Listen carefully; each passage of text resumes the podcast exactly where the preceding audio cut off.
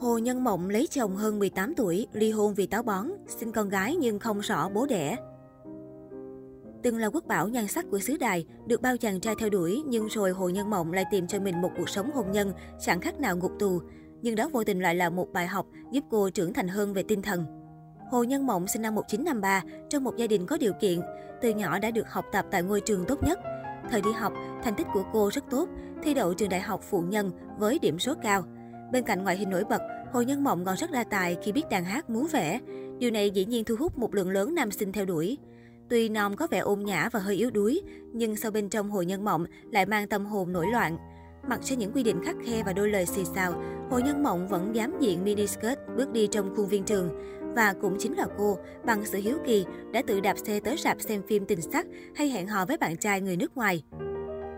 Sang năm 2 đại học, cô bỏ việc học ở trường phụ nhân và tới New York, mảnh đất tự do, nơi cô được giải phóng cả thể xác lẫn tinh thần.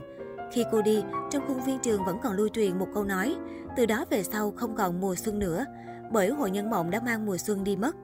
Năm 1973, cô trở về Đài Loan và chính thức bén duyên với điện ảnh. Cô trở thành diễn viên hot lúc bấy giờ khi tham gia diễn xuất trong các bộ phim Hoa Mận, không những vậy, lịch sử tình ái của nữ minh tinh cũng rất phong phú. Đối với Hồ Nhân Mộng, Lý Ngao là vết sẹo lớn nhất của cô, cho cô thấu hiểu hết sự thật của cuộc hôn nhân, để rồi quyết định suốt đời không kết hôn. Lý Ngao từng là thần tượng một thời của Hồ Nhân Mộng khi cô còn ngồi trên ghế giảng đường. Thậm chí người đẹp còn thường xuyên kè kè bên mình một số tác phẩm của Lý Ngao.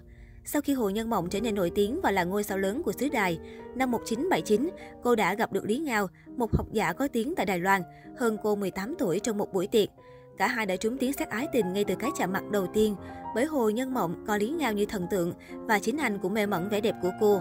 Thậm chí, Lý Ngao còn đưa Hồ Nhân Mộng đến phòng làm việc của mình để khoe bộ sưu tập sách. Tuy nhiên khi đó, Lý Ngao đã có bạn gái. Để được ở bên Hồ Nhân Mộng, Lý Ngao kiên quyết từ bỏ bạn gái của mình. Tuy nhiên bạn gái cũ không đồng ý chia tay.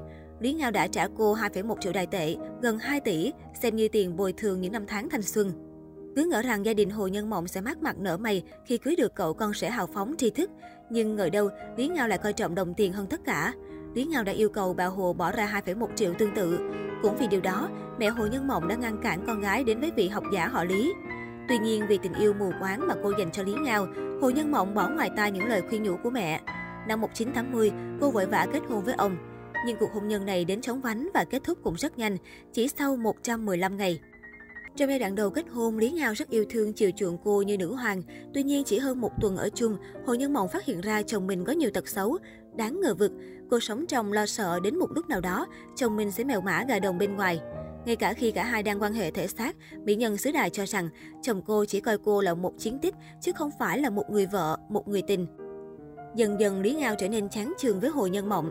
Trước khi kết hôn, anh thích nhìn đôi chân trần của cô và cười rằng anh mắc chứng cuồng chân. Sau khi kết hôn, anh nhìn thấy cô đi chân đất trong phòng khách. Lý Ngao đã quát lớn cho rằng đôi chân của cô rất bẩn.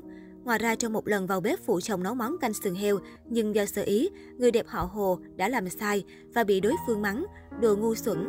Có lần cô ra ngoài chạy bộ, lúc về Lý Ngao tỏ ra khó chịu, cảm thấy vợ đang hấp hồn những người đàn ông khác trên đường.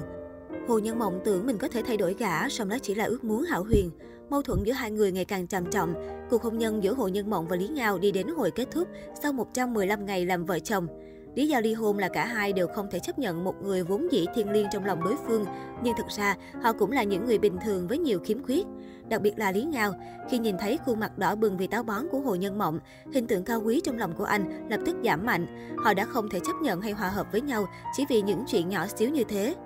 Tôi là người theo chủ nghĩa hoàn hảo. Một ngày nọ, tôi vô tình đẩy cửa phòng tắm không khóa và thấy cô ấy ngồi xổm trên bồn cầu, mặt đỏ bừng vì táo bón.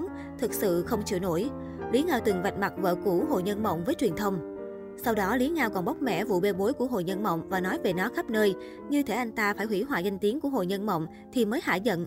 Vì chuyện này mà Hồ Nhân Mộng bị cánh truyền thông chế nhạo, nhưng thái độ của Hồ Nhân Mộng về vấn đề này rất hờ hững và cô ấy cũng không thèm để ý đến Lý Ngao. Sau khi ly hôn, khúc mắc của họ vẫn chưa kết thúc vì quyền sở hữu tài sản của một ngôi nhà. Lý Ngao đã kiện Hồ Nhân Mộng về tội giả mạo tài liệu. Vụ kiện kéo dài 3 năm, cô không thể không nói với chồng cũ của cô, trò hề này có thể dừng lại được không? Lúc này, Lý Ngao cười đắc ý đáp lại. Thực ra tôi cũng không muốn, nhưng đã khó dứt ra rồi. Cho đến nay, vụ kiện này khiến trái tim của họ đều bị tổn thương. Mỹ nhân xứ đài từng chia sẻ, mối quan hệ của chúng tôi thật là méo mó và vô lý. Tình yêu xen lẫn với quá nhiều nỗi sợ hãi và sự tự bảo vệ. Trong 30 năm sau đó, Lý Ngao luôn tìm cách phỉ bán vợ cũ Hồ Nhân Mộng trong các cuốn sách, chương trình và các cuộc phỏng vấn của mình. Về vấn đề này, Hồ Nhân Mộng chỉ nói với các diễn viên, trong nhiều năm anh ta cứ làm nhục tôi như thế này, đó là một bài tập rất tốt cho tôi. Sau khi ly hôn, Hồ Nhân Mộng giống như một cuộc rửa tội kỹ lưỡng.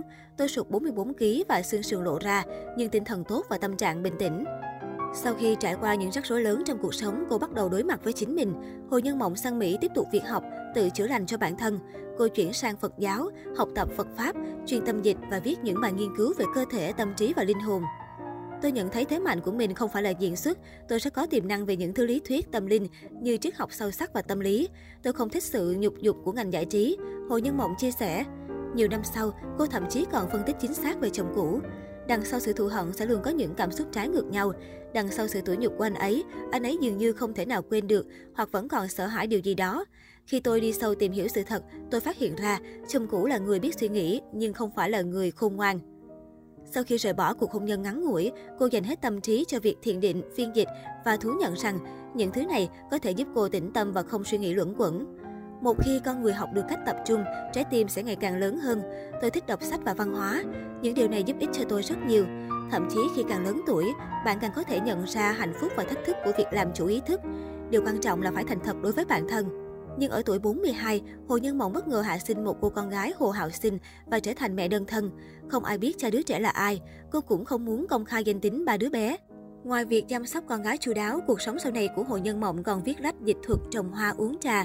Khi rảnh rỗi sẽ dốc hết lòng để tỏ lòng kính trọng với Đức Phật, dẫn dắt con đi tu hành và sống một cuộc sống rất dễ chịu. Cô ấy có lẽ đã tìm thấy cuộc sống mà cô ấy muốn sống.